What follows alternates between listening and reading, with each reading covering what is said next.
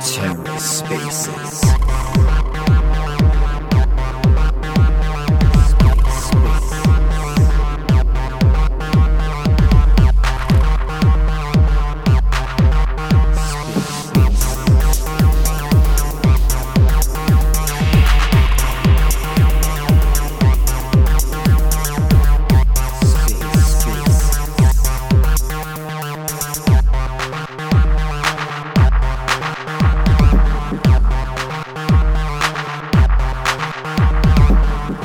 welcome to The Ether. Today is Tuesday, January 17th, 2023. Today on The Ether, roving with Rionna, the craft of writing, crafting rhythm. Let's take a listen. Hello, hello, everyone. This is Roving with Rionna, the craft of writing. And today we're going to be talking about crafting rhythm. And so I'm going to pause for a little bit and let the room fill up, and maybe the music will come back and play just a tad, and we'll just wait a moment and then we'll get right to it. Okay, hello, hello.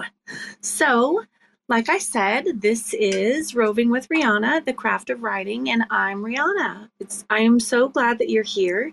I can't wait to talk about writing with you. First, I thought I'd get uh, give a bit of a background to who I am and how I began my professional career as a writer and a teacher. For many years, I taught English and writing. At one point, I was a professor who taught English teachers how to be English teachers. So that was very exciting. And my goal by presenting Roving with Rionna, the craft of writing, is to discuss writing techniques and strategies with other writers.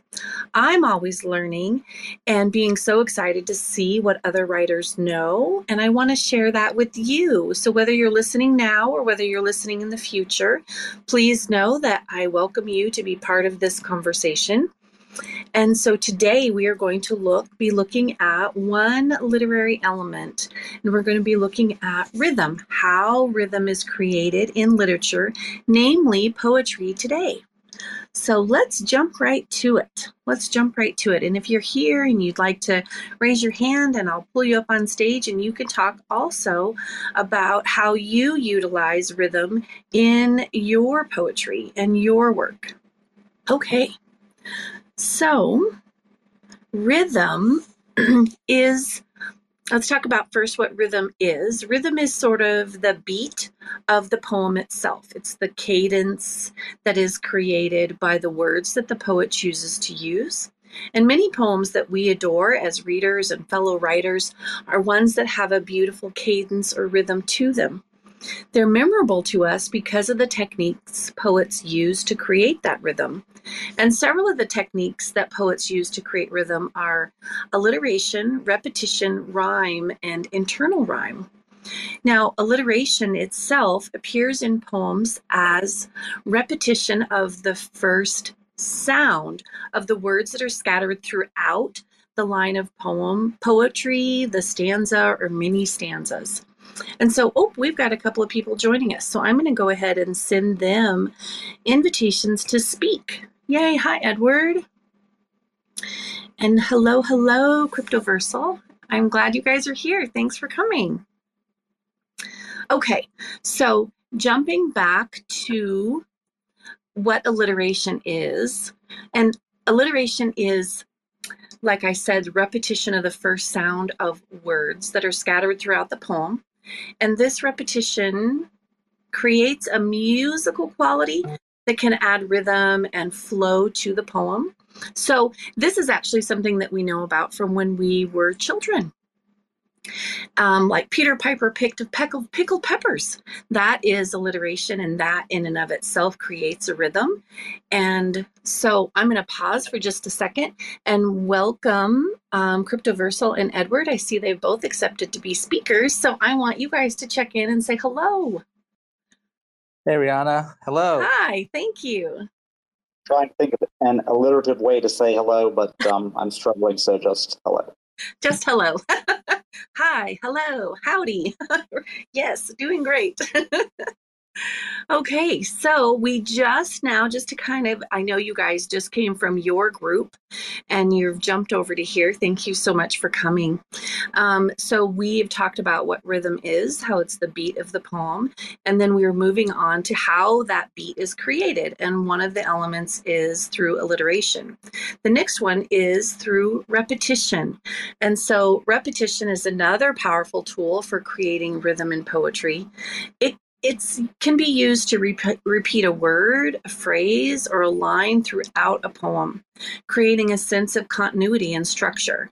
For example, if we were going to look at Edgar Allan Poe's poem Annabel Lee, the repetition of the phrase beautiful Annabel Lee scattered throughout the poem creates a sense of deep love and devotion because Poe chose to repeat that phrase in a repetitive manner throughout the poem. And then we're going to jump to rhyme. Rhyme is another common technique used to create r- rhythm in poetry. Rhyme is the repetition of the final sound of word, which is different from the alliteration, which is the repetition of the first sound. And so this this we're very familiar with as well as readers and um, people who buy greeting cards and my love is like a red red rose and so those kinds of um, things were always were, were very used to to end rhyme. But then there's another technique that's kind of clever, and it's called internal rhyme. Internal rhyme is a variation of rhyme that occurs within a line or lines of poetry rather than just at the end of the line. This technique can add a subtle layer of rhythm and musicality to a poem. For example, if we were to look back at Poe's poem Annabel Lee, there's an internal rhyme of beams and dreams. It's within the same line of poetry, and that adds a sense of mystical mystery to the poem. And there are other tools besides alliteration, repetition, rhyme, and internal rhyme that poets use to create rhythm. They work with the syllables themselves, like iambic pentameter, if we were thinking about Shakespeare, how Shakespeare wrote. But alliteration, repetition, rhyme, and internal rhyme are powerful tools that we can mindfully pull into our writing to create rhythm without monkeying with the syllables, if that's not something that's in your wheelhouse. Or if it's something that you want to experiment with later, maybe we'll talk about iambic pentameter and the other and the other meter tools later in a different in a different uh, Roving with Rionna, The Craft of Writing. So I've done a whole bunch of talking about all of these different pieces. And so now I'd really like to, to pull on Edward and Cryptoversal's poetry writing skills and see if they've got things that they particularly like. So, Edward, how about you jump in first if you'd like and talk to us about when you are crafting poetry, how you create rhythm and what you do, what techniques you use. Yeah, I really appreciate the opportunity. And in, in fact, what that's make me do is to go pull up um, some poetry and, and kind of look and see what I have done in the past. What I will say is that for me, poetry tends to be the least, I want to say, thoughtful form of writing because it just kind of usually comes to me. It is very sort of emotion driven um, and just kind of pours out and it comes fairly rarely, uh, usually around pretty deep topics. Um, but I would say that I think I've been influenced by you know reading you know poets like E. E. Cummings, who kind of threw a lot of the the grammatical and the you know, the the way the way you're supposed to write rules out the window. Um, but I do like rhyming. Uh, I do like structures. So I'll let uh, Cryptoversal perhaps answer while I'm digging through uh, finding a good folder and looking to see if there's anything that stands out in my own work where I can say, ah, yes, I use this a lot. Uh, thanks, Edward. Um, I tend to keep the um, the toolbox handy, uh, have an awareness of the, the different techniques and, and, and tropes of poetry. Um, but for, for, me, I think I think voice is the most important part of of uh, the poet's repertoire, and coming out with with a, a, a work that could only be written by that one person uh, is is generally my goal. Um, and and in order to do that, a lot of the times I, I bend rules or break rules or disregard rules, um, or write prose poetry, um, where where um, the the the important thing to me is word choice and idea expression, um, and and overall themes, um, and trying to just just make it my own. I love that so much. I love that. I love um, I love that Edward is digging through his stuff trying to find how he utilizes these features that we were just talking about. And then Cryptoversal, yours too. I'm just I I'm a big free verse writer. I love free verse. I also like utilizing these these these literary elements sprinkled through, but I don't necessarily start out with that that in mind. It's it's um more of a feeling that comes about when I'm working on it and and poetry is such a piece of my soul and and I, I I'm a I'm a natural poet like that's my my initial inclination is if I want to write somebody something that sounds nice uh, it comes out in in poetry form. And so I'm loving this conversation. Okay yes Edward hello hello. I see your hand is up. Excellent. Go for it. Yeah, so I went back and looked at look at looked at some poetry, and again, these are poems that I think I wrote back in 2004, 2005, and definitely um, when the poetry has to do with kind of love lost, uh, there is a lot of repetition in the poetry, and I think, in fact, that that appears in this uh, this poem that I just published on Tezos. But I looked at two other poems, and again, a lot of repetition. There is, uh, I think, there's one called Lost and Found, uh, talking about you know uh, where I find this this person that I really like, um, and I find her here. I find I find her in music, and I find her in movies. I find her in sunsets. I find her everywhere. Um, but that's so definitely repetition there. And then there's another one that talks about you know someone who needs more time to figure things out, and you know take your time, take this much time, take that much time, take even more time, take all the take all the time in the world. Um, uh, so I think that repetition is definitely one that I have been unconsciously using. Excellent, excellent. Do you have one handy, a, a, poem handy that you wouldn't mind just reading? Because this is what this hour is about, right? Just looking at and talking about and, and mulling around these different strategies that we use. I mean, sure, I can I can read it, I suppose. Please, yes, that'd be wonderful. Okay. Um, this is called Lost and Found. And it goes I will find you, beloved, in the strangest places, when I am not looking, though I am always looking. I will find you in the stories of Hemingway and Lady Brett Ashley, and I will find you in the paintings of Vermeer and Hopper, Girl with a Pearl Earring, and Summertime. I will find you in the songs of Sinatra, the music of Frederick François Chopin, and I'll find you in my dreams at night, but never, it seems, in my arms when I awake. I will find you in the movies, in the film fatales of film noir, and I will find you always in poetry, though I will never find you. I will find you in sunsets and still waters and cresting waves and sand dunes, in mountain snows and rainstorms and the distant flash of lightning, the delayed rumble of thunder, and presently in rainbows. I will find you in the scent of gardenias and of Lever 2000 with aloe. I will find you in the slippery, rich taste of dark chocolate, the piquant flavor of ginger and lime, and in the softness of Egyptian cotton, of silk and old leather. I will find you in kittens napping in sunbeams and preening themselves perched precariously on some ledge, and I will especially find you in tiny girls with sundresses and gap tooth smiles, skinned knees, and dandelions. I will find you, beloved, everywhere and always, and I will find you, beloved, nowhere and never, and I will find you, beloved, forever in my heart and in my soul. That is beautiful. That is beautiful. I love how powerful the repetition makes makes that piece.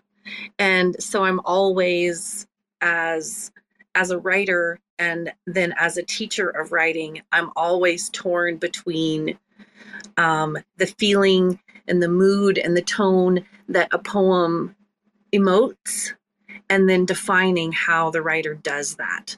And um, so it's gorgeous. What gorgeous work what beautiful imagery and and all of those pieces that you pulled forward. And so I I always I really always love to honor that before we start talking about how did you do that?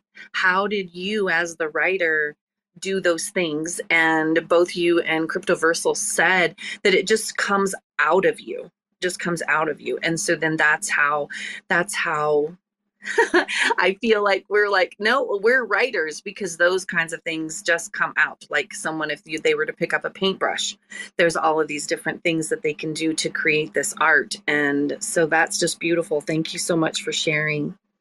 Yes. Yeah, so it's kind of kind of interesting that that reminds me a bit of. Um, I did a collaboration with a this uh, uh, artist named Calico Cat. Uh, she's a tattoo artist in Berlin, but she does some really beautiful um, NFT works as well. And someone was asking her uh, in an AMA, you know, if if she could describe um, like the, the the basis for some of her, her works. And she was like, listen, if I could put it into words, I wouldn't have had to put it into pictures. Um, and I think in a weird way, that's also kind of how the poetry works. Like I can't tell you in plain English um, how I did it. Uh, it just it just came out. Like her artwork just came, comes out. Right, right. Cryptoversal, do you have thoughts? Um, no, what struck me about that poem was all the evocative examples. Um, each each time, each mention of an artist or a musician or a work um, evoked all the feelings that we would have about that, you know, and and and the imagining of how that relates to this person and this relationship. Uh, and, and I thought that was a very powerful effect.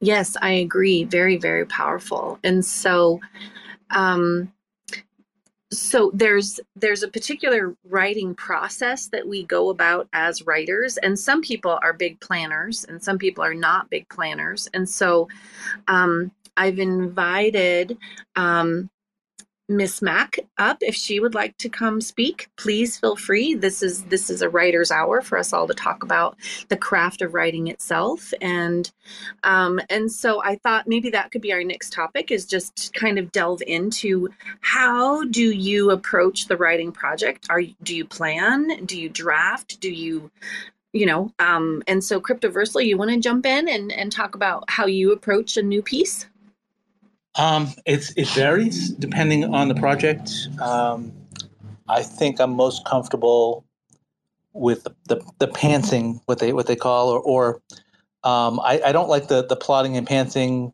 uh, terminology. I, I, I prefer um, architects and gardeners. Um, and, and in terms of are you are you an architect? Do you do you, you know put together a blueprint for a structure before you build it, or are you a gardener who plants seeds and cultivates what what starts to grow naturally? Um, and and in, in, those terms, I think I'm I'm more comfortable being a gardener. Um, but with some with some projects, you really have to have uh, a blueprint in place, uh, and then some projects are sort of a hybrid. Um, so I think it's it's project specific. Yeah, Edward, you want to jump in and talk about how you approach? Because I, I love that. I love the architect and gardener because everybody plans in some sense, whether it, it percolates in your mind. Um, but then some people really find comfort in the structure of writing things out. And I, I love the the nurturing piece of being a gardener, how you approach the the piece that you're working on with the nurturing sense. And so, yes, Edward, please jump in. Uh, yes. So I think that when it comes to uh, other forms of writing, so certainly nonfiction writing, um, I have a lot of uh, architectural work. And even with a lot of fiction, you know, I like to write uh, stories that have a bit of a framework. So a lot of my stories will be have some historical element. So my story is bounded by what actually happened. It has other fictional elements in it, but you know I can't say World War happened in you know 1912 because it didn't. Um, so I think that when it comes to things that are not poetry, I'm very much an architect, but I cannot imagine architecting a poem. Um, I don't know if that makes any sense. Yeah, it, it 100% makes sense because I feel like poetry comes from a different place inside ourselves than maybe something that's historical fiction where you have to have a basis in you have to have the history that goes with it. And so um yes, please, Miss Mac, jump right in. Hi guys. Hi. Um, I feel like we just moved over. We moved over to the next room, right? Go down the hall to your left. well, this is really interesting. Um, well, first of all, I have a whole series of poetry that I called tumble down poetry because that's what it did. It just tumbled down. And but there was something really weird, kind of like an OCD thing going on in my head where I had iambic pentameter just it was it was almost drove me crazy and so all these poems would just come out like oh my gosh um, and they were all like just like pre-mixed up there in my brain right so and they and they were pretty good too but but that said I have great respect for people, for poets who craft their work. And you can tell who crafts their work. Um, and, and I consider somebody a person who makes rhymes, and then there's people who are poets, and there is a difference. And the difference is the poet knows it is a craft, and if it is a craft, then you craft it. You uh, you can let the first you know the first run tumble out for sure. Um, you can start writing and see what happens. But then, if you're really serious about about the craft, then you're going to go back. You're going to read it out loud. You're going to listen to the rhythm. You're going to consider each word. Can you take it out? Can you change it? Um, you're going to listen to the assonance. That's the sound of the vowels moving together, right? So you're going to look at all these tiny little things that make up the language and structure of a poem. And then you're going to make it really, really good. Um, but to start off with, a structure. No, I don't think I, I can do that, except for like, well, for instance, uh, one time I did a square poem or a sonnet, that type of thing, where you you know you are working within you know the parameters of some structure, um, but planning it out like an architect, uh, no, not really, not really. But um, anyway, yes, Edward, I'll hand the mic over to you. Well, I just want to say that you're absolutely correct, and and definitely when the poem has has come out in its first form. When it's been born, I think I definitely will will shape it. But something I actually noticed in working with this first uh, poem that I did on Tezos is if you then put your poem in something other than black and white ink on white paper uh, and put a, a visual behind it, now suddenly you have more things you can do. Should I curve the words around the moon? Should I play with what the moon looks like and put a woman's face in it? Uh, should I try to get the shooting star in the picture to line up with where the shooting star is in the text? Or does that matter? Is it better to get the, the well, you know, rule of thirds picture? So I think that, that NFT poetry is now taking another level. And it's a way for me to go back and relook at some old things and say, okay, what if I take it to this this other level? And then if I added spoken word to this, um, how much more would that change it? Yeah, it that and that's a really wonderful aspect of it. Actually, you know, the visual to to create the poem is one thing that's auditory, um, and poetry should be read aloud. But now we have the visual aspect, and so that is another element. And some people will have a great talent at that. And what you're describing there, there's something called objective correlative and that is where not only do the words say what the words mean, but they're laid out in a way that it emphasizes what it means. So, for instance, if you were describing a horse trotting down the street, then you would use choppy little words, you know, that type of thing. So, um, almost in this, it's a uh, an analogy would be how an onomatopoeia, how the word sounds like the noise, right? So a poem that has objective correlatives will create other senses of its meaning through other means by the way it's structured, by the way it's laid out, by the length of the sentences and the rhythm and that type of thing. And now we have another tool to do that. So that's, yeah, that's really fabulous. Yeah. So I'm gonna I'm gonna pause just a second and sort of reset the room, and then I see we have a couple more guests joining us. Thank you guys so much for this rich conversation. I'm loving it. So this is Roving with Rionna, the craft of writing, and today we are we are talking and focusing on the craft of rhythm and how we, as poets and writers, pull this into our own writing. And so the pieces that we were really talking about earlier were using alliteration, repetition, rhyme, and internal rhyme. And so Edward was able to pull out a poem that he wrote recently and really realized um, that he used a lot of repetition and it created a beautiful, a, a beautiful imagery. And Cryptoversal has been talking to us about the difference between being an architect for your written work or whether you're a gardener, whether whether you're pulling forward um, the nurturing piece, um, like Miss Mac was talking about, going back and editing and utilizing the writing process that we're all so familiar with. And so that's just catching everybody up on what we've talked about so far. And I see that we have Futuradora here with us, and I would love for her to come up and, and share some of her information and how she approaches writing and how she utilizes rhythm. And then I see that we have Ryan here in the audience with us, and, and that would be wonderful if Ryan, if you have some things that you would like to talk to us about with crafting rhythm, if you are a poet or if you are a listener, please feel free. So, um, Futuradora, I'm gonna I'm gonna open the floor for you, and you can jump in and share something about what you've got going on. Um, I share the same sentiments. I find it really um, interesting putting that visual aspect and how that sometimes dictates and at times for me i might have to change the words to make it fit.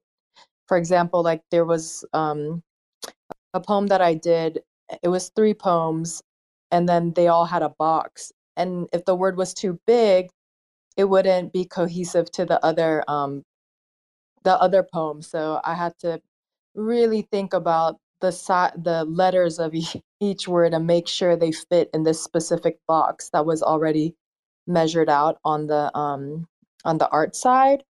So that's super interesting and i think also it just it brings another energy like a connection when you're doing poetry and then you you already visually think about it.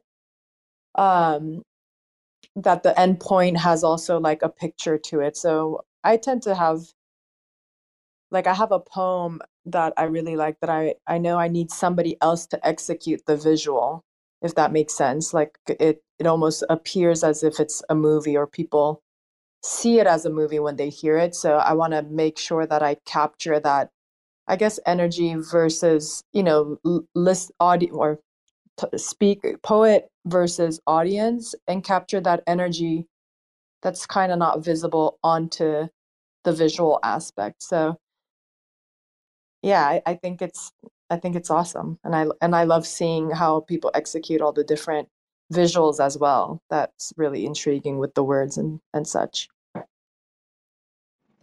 I agree, definitely. I think that um, the poetry NFTs that we are seeing now, this is just the beginning because I think as a human population, we love words. And I also think that as a population, we're incredibly busy people. But if we can find a way to combine words and art and the beauty of that, because that's what our soul craves, I think poetry NFTs are a perfect place to land there. And so do you guys want to jump in and talk about your thoughts on that as well? And where you all think that literary um, nfts and poetry nfts where we think all that is headed? Well for me i'll be honest when you mentioned you know how fast just um, internet is and you know people's attention span I definitely um, took that into consideration when I started to doing my poetry digitally. So whether it's a key line that you know is in a whole poem, I just take that one key line and start designing around it. So it almost feels like it's one poem or like a haiku, let's say, like a minimal kind of poetry, and started to think about okay, how can I present a poem digitally and still make sure the audience reads it is it the colors that i'm going to use that's going to be catchy is it you know some of the words that are strong and and it definitely molded my journey as um yeah digital poet meta poet whatever you know whatever label it is uh, makes sense at the moment. I feel, but yeah, the poetry, I would say, in the essence. Right, right. No, I hear what you're saying. And so, Edward, do you have thoughts? And Cryptoversal, do you have thoughts? Miss Mac, do you have thoughts? And if you're in the audience and you would like to speak, please just go ahead and raise your hand. We're talking about rhythm today and how we create rhythm, and and now we're we're just kind of moving on to talking about how poetry and where poetry NFTs are going. And so, please feel free to jump in if you'd like. And Edward, take it away.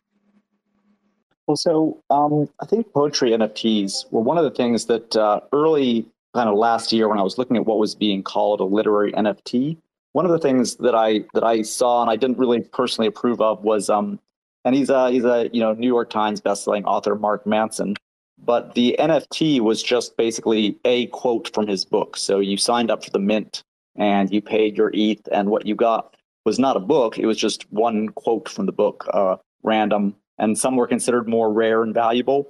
Uh, and some of them seem to be that way because of the word. Some of them seem to be that way because of the color on the paper. Um, and I was like, you know, is that really a, a, literary NFT? And but that was kind of the style with a lot of these uh, NFT drops was there was going to be a thousand things, and some of them were going to be more valuable than others, and uh, you wouldn't know what you get until after you'd paid your your toll. Uh, and I was just like, how is this going to work for you know books? Because all my you know, if, if you buy one copy of Lethargica, the, the story is exactly the same. The story doesn't change. Um, but what it did occur to me was that poetry, especially short form poetry, like imagine if you had, you know, you were, it was a haiku collection and you had like 20 different authors and they'd each, you know, put five haikus in and now you had a chance to get one of, you know, these, these unique things. So, so that was one of the things I thought about with poetry. But interestingly enough, that is something I have not yet really seen, or I don't think I've seen in the space so far. Um, yeah, so I, I, just I just think that the sky's the limit. There's so many interesting things you can do, and I've been really excited to see what people are doing. Yes, yes, I agree. I agree. I really do think that the sky's the limit, and it's so interesting on how everyone feels and sees that they they want to incorporate all of this this lovely technology that we have in front of us. And so here, yes, I see um, size, maybe cries. Uh, I'm not certain how to pronounce your name, but maybe when you take the stage, you can let us know and talk a little bit about poetry yourself. Yeah, thanks. It's uh, it's Chris, so it's crypto and then Sisyphus mashed up, but uh, cries or whatever you like. I'm not too too picky. well, great. Hello, um, it's nice to meet you. I'm Rionna Morgan, and welcome to the space.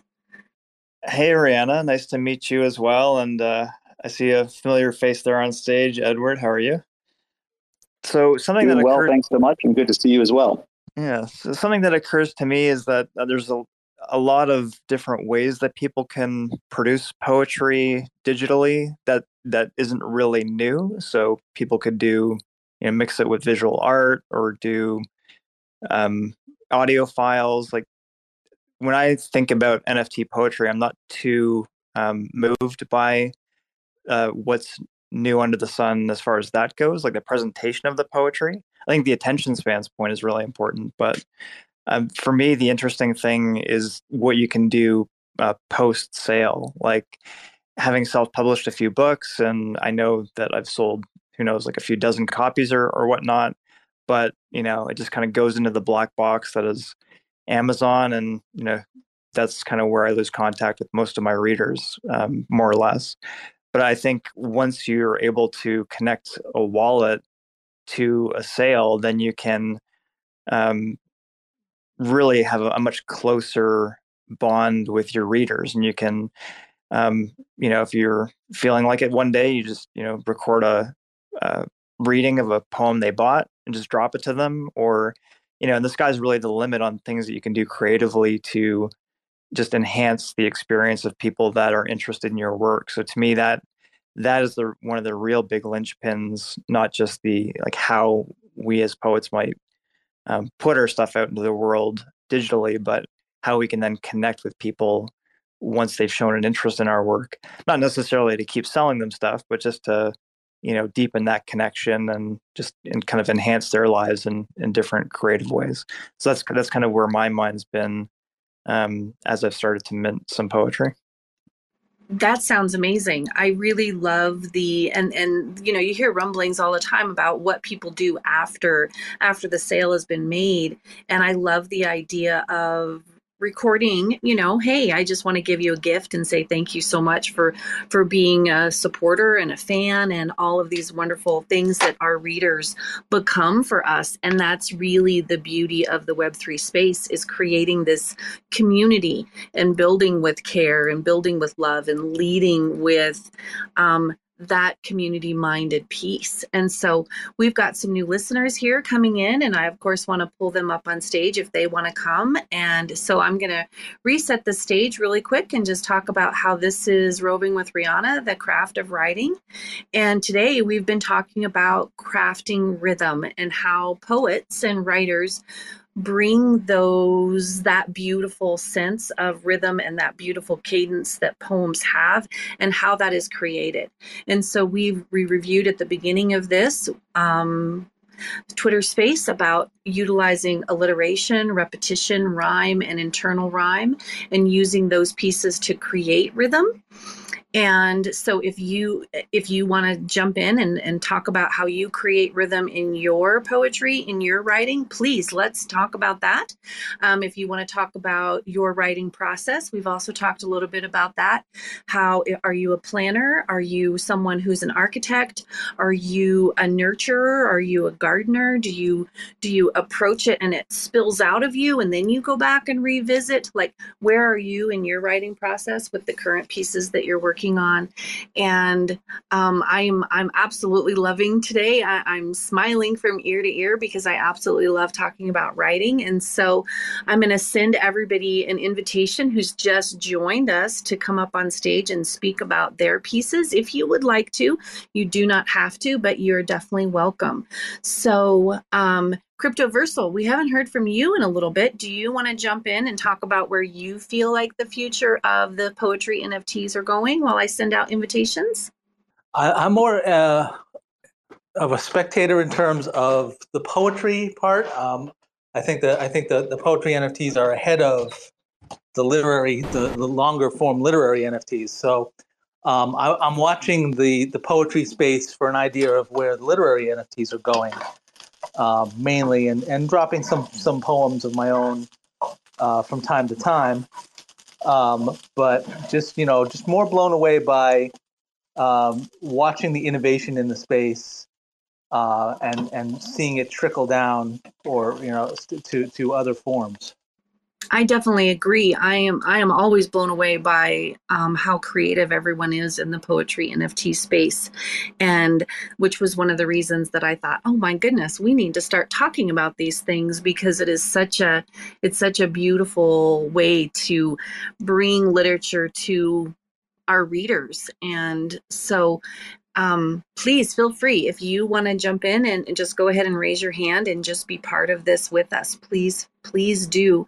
And so cries. I love the crypto Sisyphus, like the myth of Sisyphus. Um, is that your reference there? I love that. And so you came and you showed us and talked a little bit about um, your philosophy, but could you tell us a little bit about yourself? Because I don't know you and I want to. So um, please tell us, share a little bit about who you are.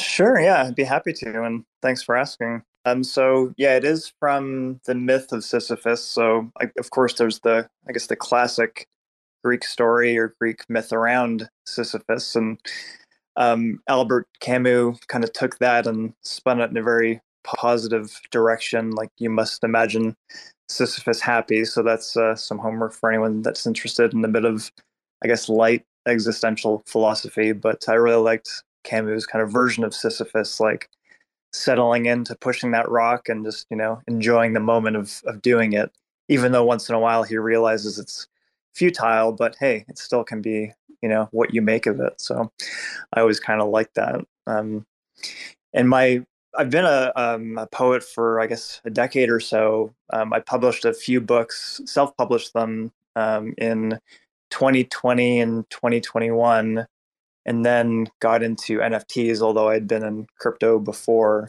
And I kind of um, left my art to the side for a good year and a half or so which I've rediscovered the the muse again um, after just getting engulfed in you know collectible NFTs and just the you know this tidal wave of technology, and it just you know really caught my interest. But um, there's just so many awesome poets and writers that are in this space that just seem to be doing such interesting stuff. It just really kind of got my uh, creative juices going again. And then looking back on all the the poems and, and, the books I've worked so hard on over the years, I it's almost like I'm I'm kind of proud of them again and can give them a bit of a second life and and also work on some new stuff. So so that's uh, a little bit about me. So I guess I'm kind of a crypto native that has rediscovered the fire for doing doing art and i think a lot of that too has come from supporting artists over that that 18 months. Like there's some photographers i just really love and there's um, there's some visual artists that i really love and just you know seeing them succeed and just you know do really well and being able to, being able to support them um, after getting a little bit uh, jaded myself with you know how if you're trying to be a working artist like what what that kind of looks like to to make happen and manifest but you know now seeing what people can do with nfts and just you know reach their real fans in a meaningful way i think that's uh there's some some real new hope there. So yeah i'm enjoying every day in this space at the moment that sounds amazing. I'm so glad you you've come and I'm so glad to meet you. And it's um it's pretty rare that we run across people who we don't know. So I'm super excited to have you join us here. And your piece about the fans and connecting with fans, Cryptoversal, you've got a project going that um, touches on that a little bit. Do you want to? Do you feel like talking about that some? Well, um, one of my resolutions for 2023 is to be more collaborative and develop a the, the community to be a co-author community, um, working working within a, a, grander project than any one of us could do on our own. Uh, the project I've been working on over the past year is the Wordler Village project, which starts with daily prompts that come from the Wordle puzzle and turn it into a fantasy world with quests and characters and uh, just a, a, deepening lore. Um, in the process of opening that up to co-authors, um, holders of of the of the vignettes, which are the rough drafts, uh, some of them will will be uh, co-author tokens that that grant IP licenses to characters and settings and timeframes within the world um, and then working with PageDAO uh, to set up a, a new, a new, um, even more expansive version where people can bring their own worlds into an interconnected framework of worlds. Uh, and that's that's the the next iteration of of the of the the, the process. So, um, looking forward to seeing uh, what that becomes and and seeing the the next phases of it. That is so exciting. I am so excited about this. So, um, yes, Edward, I see your hand is up. So, please, why don't we? That sounds good. Let's go around the room here and, and talk about what our projects are. And, and, and Edward, please jump in and, and share what you've got going. Well, so I wanted to talk about uh, this idea of connecting with with readers. Um, and one of the things I've really enjoyed doing this space is being able to actually know, you know, who's collecting my art and uh, last year, I ended up, um, I did a thing where I said I was going to give uh, a percentage of all my writing related income uh, to my collectors. Uh, and it started out, I was planning to do 1%. I ended up doing 10%. Um, and I couldn't have done that in like the books I published on Amazon. But with the blockchain, I could see who had collected me and on what chain, and I could send them, you know, I could figure out my, you know, what was 10% and convert that into Matic or ETH and just send them a little Christmas gift. And so I really enjoyed being able to do that, uh, to be able to airdrop people things, uh, just give a reward.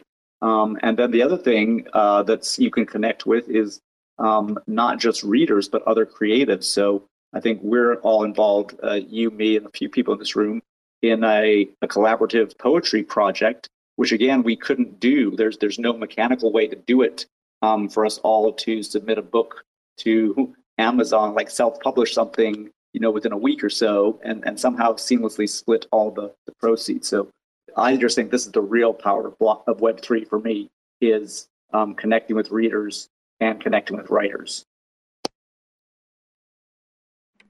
Yes, I agree that collaboration piece. And so I I'm just going to talk super super briefly about the project that I've got going called The Seven Love Stories and it's a literary NFT that's set to be released earlier early 2023 and the reason I want to talk about it is because I've collaborated with four other illustrators. And so we've all come together to create this this these pieces together. So and because of the blockchain because of the technology we're able to split the proceeds and we're able to split the the royalties of this and then we're also able to give back with it how how we choose and spread with love and build with love and so that's super exciting for us. And so, Edward, I'm I agree 100%. That's where real power is for all of this. And so, let's see. We have um, Dr and I'm not going to pronounce the rest of your name because I don't want to mess it up. So when you come and take the stage, if you are interested, please come help us learn how to pronounce your name so I address you respectfully and appropriately. And then please share with us what projects you've got going on. And I know that we do lots of things together here. Oh my gosh, it's so funny. My name, I don't even know what the pronunciation of my name is. That's a long story. And it's a true story though, because because I, I was born in India. So in India, in South India, they call me Shahnaz. But then uh-huh. my sister in law is from Pakistan and she calls me Shahnaz. And the original name is from Persia. So it is technically Shahnaz. And then in America, linguistically, it's just Shahnaz. So when you're speaking, I guess, colloquial American English, it's just really fast to just go, oh, my name is Shahnaz. I can't go, oh, my name is, and I'd have to stop and think and go Shehnaz because it's linguistically, we don't have those sounds. So, anyway, so since we're speaking in English and whatever, I would say just go with Shanaz and it's fine. well, hello, hello. I'm so glad to talk to you in person, Shanaz. This is wonderful. I'm glad to be here. I'm very glad to be here. I'm uh, a little bit overwhelmed by so much talent around me and it's kind of like it's it's one of those things that you know I've never really called myself a poet. I've always been writing for my whole life. I've been writing poems, I've been short stories, I've been working on I'm working on a novel right now which is about its fourth edit and I'd probably go through a fifth before I go to another editor. But you know, I'm very close. I'm hoping to start querying and stuff this year for my novel but again, to call yourself a writer or a poet when, you know, you've got big guns around here, you know, you got Edward here. I mean, I heard his poem the other day and I was like, oh my God, just stop calling yourself a poet. like, you know, like not Edward, I mean myself. Like, I was just like, whoa, you know, like there's so, so, so much talent. And uh, my project is I, you know, since I'm a self proclaimed poet now, whatever that means.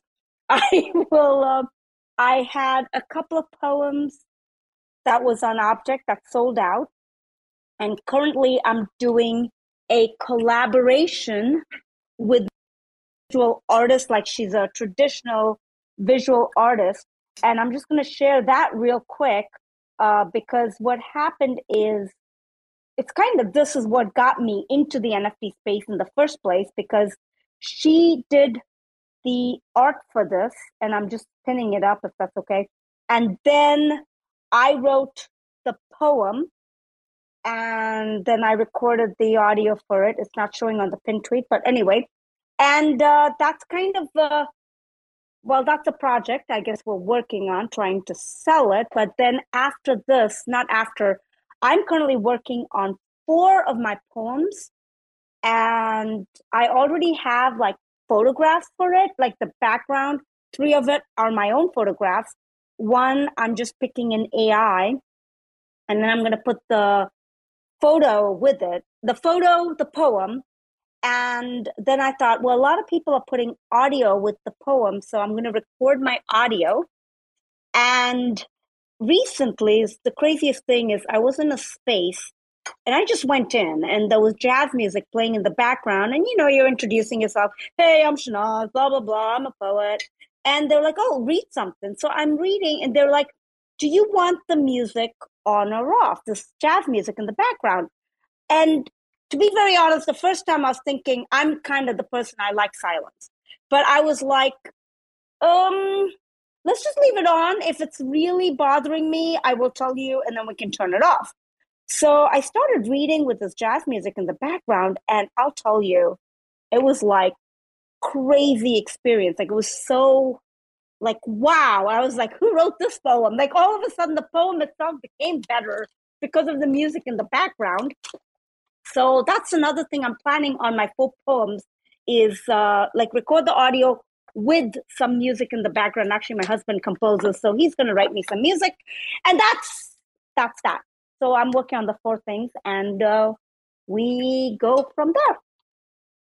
Wow, that sounds so wonderful. I love the idea of the music in the background how it gives it a richer sense. And so, Futuradora, do you want to jump in and talk about your project? And then Miss Mac, do you want to talk about your project? And I'm making sure I'm getting everybody here. And then we have Nuclear Cowboy who's joined us. And so I've sent him an invitation to speak. And so Futuradora, I want I want you to jump in. And then I have a I have a surprise announcement for everyone who's in attendance today. Um, after you've gone, and then Miss Mac, you go and then let's just keep the party rolling here. This is amazing. Okay, Futuradora, tell us about what you've got going on. Oh, and while I'm before I stop talking, please go ahead and pin your projects up above and we'll share them around. This is wonderful. Um, first, I wanted to give you compliments because you're doing such a great job at hosting. It's you're doing a great job remembering things, re-saying things, and I'm just like, wow, she's a really great host. So I had to just say that. well, thank you. and then Shauna, I love you came with like such a great energy, and you said so many, you know, different things you're doing that made me even confident to speak. Sometimes I feel some, you know, like, oh, I'm doing so much. How am I going to accomplish all these things? But I even just kind of wrote it down so that I make sure I'm like speaking efficiently. Um, but I just dropped the first chapter um, of Birth of Futuradora, which is basically me birthing this alt, um, where I talk about the nexus between humanity and technology. So with this alt, I rework my, I guess, challenges and and things that I see, you know, with technology and where where we are evolving as human beings. Also, being a mom, I'm a bit hesitant at at times, so I kind of work through this journey of, yeah, just humanity and the involvement with technology in Birth of Futuradora. Um, so I'm working on the second chapter for that book, and each chapter consists of three poems. I'm airdropping a video of me performing the first chapter um, at an exhibition, and I've already sent to some of the holders that's in Europe and Australia a book that I've published before I was Futuradora, so they could get a little bit to know what my poetry was before Futuradora was birthed. So that was kind of a really cool experience people trusting me with their address. Obvious, obviously, I was like, I don't know if I don't think people would get the address, but people gave the address. They paid for the postal, um, the post. So that was a really, really unique kind of connecting with people, hearing more about their lives. I really love that, and it makes it feel a little bit more real as well. Um, and also for that first chapter of um, Birth of Futuradora, I worked with another artist um, in Italy who did a AR um, version or his interpretation of the the art. And the way that it's you see the rarity of the nft is which ar you get which is included in the metadata. So he did three uh, there were three um, poems. So each NFT got one particular page of the one particular chapter. Um, so that considers like the rarity or which one you got. Um, so that's my first project. Lots going on. I don't know how people do it by themselves, but um, it's a lot of learning, especially the dev stuff. Um, then my second project called Decode Me Poetry. It's a one of one that I use poetry and AI, and then I do some steganography and Morse code, which I know Edward, you you retweeted it and loved, and I really appreciate the the love. So I really get into um, puzzles and things like that that I really love with the the poem. So I think one of them there was a haiku in the metadata in Japanese, and and also the Morse code was the poem, so you had to decode it. So I give I feel I put a lot in my NFTs for sure, and I curate these one of ones with so much love and sometimes i get sad when they get they get sold but they get sold and people love it and i'm just grateful for this space as well and just finding i think like my my kind of people the poets because it's not many of us out here and that's it i love this i love this the Morse code oh my gosh and the puzzles and and that that's so um Oh, that is beautiful. I'm so I'm so excited. I am just I love everyone's creativity and how beautiful all of this is.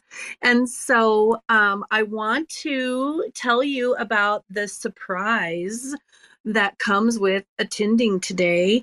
And um, there is a POAP that goes with today. And so if you are here and you would like to do this POAP, if you've got the if you've got the POAP um, app on your phone. Um, the window is open for 15 minutes because that's all that they would let me do. And there's a secret phrase, a secret word. And so if you just go into your POAP place and you press mint, the secret word is poetry, NFT, all lowercase. And they have um, the the POAP company has a, a, little game that you have to play for like two minutes um, in order to get the POAP, which I did not know when I created it. So I may have to come up with a different way next time for us to get po- the POAPs. But um, today's is poetry, NFT, all one word, all lowercase. So if you're interested in going through the hoops that the that the POAP um, app has you do, please go for it. Please go for it. I try. I, I tried um, one earlier today with the secret phrase, and and I could not do it. I I it said I was denied. So if you are quick enough to play the little game for two minutes, please go for it. I would love for you to have the POAP. So. Um, Miss Mac, I think that you are up if you want to chat a little bit about your project, and then we want to grab Nuclear Cowboy and make sure that we get everybody. And if I miss you, I mean, I have everybody written down. Um, I don't want to forget anybody, but if you have a project that you would like to pin up, please pin it up. That would be wonderful so we can share it around. And so, Miss Mac, if you want to talk a little bit about what project you've got going, and then we'll move to Nuclear Cowboy. Sure. Um, I don't really. I pinned up. Um, I I have no po- poetry projects going, but so I pinned up my latest release on um, on the Tez blockchain. It's called Monsters of Madness, um, but since, so I don't really have a project that I feel like talking about because it's not nothing poetic. But um, since we were talking about creating, crafting rhythm, I'll tell you a quick story and read a quick poem. So I was I was a guest at a reading, and it was held in a tavern. And the people, half of the people in the tavern, the front half, came to hear the reading the poetry. But there were some people in the back that stumbled in and had no interest in poetry. They had interest in drinking beer and playing darts and loudly. And um, so thankfully I through and it, it, was it was dismal. I mean i was like and i'm a teacher in case you can't tell. I was just like these little bastards right? Why aren't you listening? So um, when it came up my turn to speak i got up and i said and and and and it just popped into my head. It just popped into my head. I said okay everybody i want you to do this and I started clapping real slow. And I didn't say another word. I just started clapping. And so everybody started clapping. Everybody, including all the noisy people in the back. Now I had the attention of the entire room. They were all looking up. They were all waiting, anticipating what's going to happen next. And they had my rhythm going because people love rhythm. And then I read. This is the hush of the earth as she's spinning. Here's the lament of yesterday gone. This is the quiet of memories leaving, the death rattle rhythm that sings like a song. Here is the daylight feasting on darkness. This is horizon swallowed by night. This is the dance of the days and the minutes, the rush of the wings as they take to flight. Here is the ocean moving like quicksand. This is the moon that worships the tide. Here are the waves that run from the shoreline burying dreams we all cast aside. Here is the groan of the mountain that rises. This is the whimper of plans laid to die. Here is the fall of today and tomorrow, dreams of the river of time passing by. And that's it. Oh my God. Oh, sorry, Rionna, I gotta cut you off because No, please like- go for it. oh my gosh, like I'm sitting here like clapping with the tapping. I'm like da da da da. da. Like, you know, like, and then the poem itself, the words, just so powerful. I was just like, wow, wow, wow. See, this is why I feel I'm not a poet. Like it's like this. It's like I'm among greatness, and then it's like I'm like, there was a cat. The cat walked across the street. Now the cat's across the street, and I'm like, oh my god, this That is is horrible. not true. That is not true. Tanaz, You are a lovely Tanaz. Dr. Seuss is considered one of the world's great, great poets, and and he wrote very eloquently about cats um, and simple things like hats. So you are a poet. Don't don't um, deny yourself your own uh, your own identity. Um, I think most of us in this room are poets. You're definitely a poet, or It takes one whichever one you prefer. one. Thank you. Well, thank you. But Miss Mac, I mean, that was just phenomenal. I, I just, I just, oh my gosh. I is that an NFT? Is, is that you. poem an NFT? No. It's not. It's no, Well, but maybe it's in it my book. be. You know what? Why? It's in my book. The book, the book is called "Who Will Love the Pro," and I haven't looked into the legalities. What I with my publisher, what I can do, like with the poems in this book. Do I own them now? Can I make NFT? So I think I will find out from the publisher um, what I can do with this. And NFTs weren't around when the book was published, um, so it, it's probably going to be a new new question to to find out the answer to that. But um, thank you very much. Thank you for for appreciating it and for listening. I'm going to throw this out there because I'm a brat and I'm always a devil's advocate.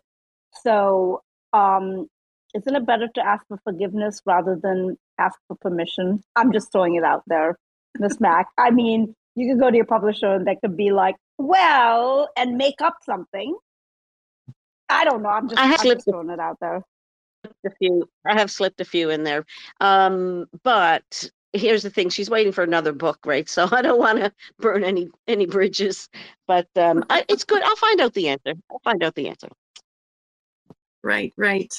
Well, let's see. Edward's got his hand up, and of course, I want to honor that. And then Nuclear Cowboy, you are next. And so, Edward, please share. And then Nuclear Cowboy, you go. Yes. Uh, Mac, just very quickly, because I've just got done negotiating about NFT rights for uh, IRL publication. And it's just like any other subsidiary right. Uh, it all depends on how your contract is written. If it says that they reserve the right to publish in any and all forms of media, future media ever invented, then they might um, uh, they might have you. Um, on the other hand, it may be that they just say, you know, uh, print and ebooks, and then this uh, NFT is ne- neither of those. But even if they do, in theory, have the rights, uh, it's just something you reach out to your editor and say, um, I have the subsidiary right. Uh, I want to know if you plan to use it. Uh, if you don't have a plan to use it, I'd like it to be reverted to me. And that is very normal thing. It happens with audiobook rights um, all the time. So just a thought. Excellent, excellent. Thank you for sharing, Edward. That's wonderful. And so, Nuclear Cowboy, welcome. Hello. Hello. Um, yeah, I, I didn't I didn't uh, intend to speak, but um, I, I just really came in to listen. Um, but well, I'm right now. Um, I I am working on my third book, and um, and that just means you know I, I go through, I, I delete a bunch of poetry, delete a bunch of pages, rewrite it. I, I, just go through the rewriting process over and over again until I get what I like. Um, other than that, um, I'm working on a, a, script for the uh, the Flinch project. Um, it's not really, it's not poetry. Um, it's just for uh, short animated uh, films. Um, but with the scripts and with the uh, the dialogue, there's definitely a, a, rhythm that has to happen in the uh, in the background. Otherwise, you have everyone that's tr- starts tripping over the dialogue, and then the the script just starts feeling very very choppy. There's there's got to be this kind of poetic sense um, behind it. Um, other than that, I I have kind of stepped back from uh, the social media stuff a bit, and that's just because sometimes when when I'm in the writing process, um, seeing tons of tweets and whatnot um, can get a bit a bit noisy um, when when I'm trying to trying to write. Yeah, that is definitely true. That's definitely true. So if you're ever trying to get in touch with me and you don't hear from me, that's because I have everything turned off and I'm working. I'm literally doing the writing thing. And so I I usually try to put a post that's like, I am gone, I'm writing. catch me later or if you're a personal friend of mine send me a text to call me or something because if it's that important. So i definitely agree. Well and we we folks have come to our hour mark here and i just want to say i've absolutely loved today I loved everything about all of this conversation. And I'm so excited that you were here with me and that we got to talk about writing and we got to hear everybody's everybody's perspective and everybody's pieces. And and I'm loving it. I'm already looking forward to next week. If you um, are listening to this after it's been recorded, please know that there will be a Medium article talking about creating rhythm and and how we as writers employ that into our own writing. There is also a video that um, I've put together on my Cint, my dot Cint account that you can go and collect that walks through all of the pieces and then even talks a little bit about the pre-writing process. And we go through the writing process itself all the way through to a finished poem. If you're interested in doing that, or if you've got friends who are interested in learning about this, please send them that way. I want to, I want to help so that we can um, help ensure that our treasure, our literature, is part of the future. And so, if you if you were um, successful in in navigating the POAP game, did you get a POAP? Maybe send a, a heart or a, thumbs up if you got the POAP, or if you didn't, a thumbs down or something. Woo! You got the POAP! Oh my gosh! Oh no! well, I'm I'm excited about that. Um, and so I hope that I hope I, I created one, and so I think it's kind of a cool little thing. But so thank you guys so much. Um, I really really appreciate it, and we will see you next week. So thank you all so much. I've had an absolute blast, and I'm so happy to meet the the the myth of Sisyphus guy here. And um, I hope you have a lovely week and happy writing, everybody. Thanks for checking out another episode of the Ether.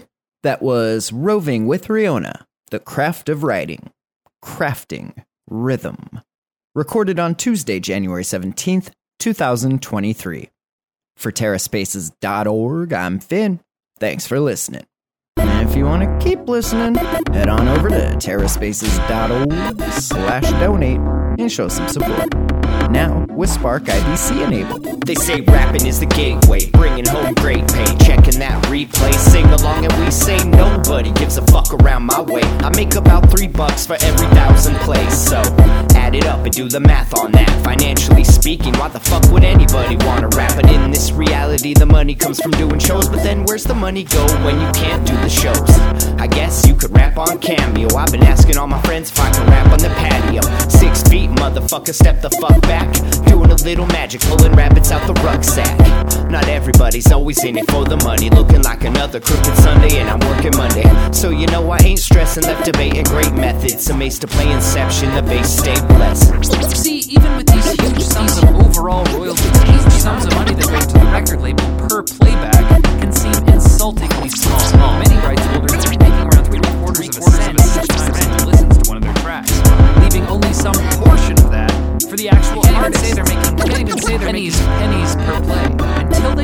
out how to turn a profit, their future will always be in question. But for now, investors see enough potential to continue to fund them. Pennies, pennies, pennies, pennies. Another day, another lesson. Living in the eighth dimension might be worth a little mention. Living in the Great Depression, got a real regal feel. Reeling in another sucker fish out to make a deal, just to make a motherfucker wish. Aw shit, now you only got two left. You know what I wish? We didn't have any loose ends. You know what I miss? Listening to excuses. Now we're on the fence like we forgot how to choose.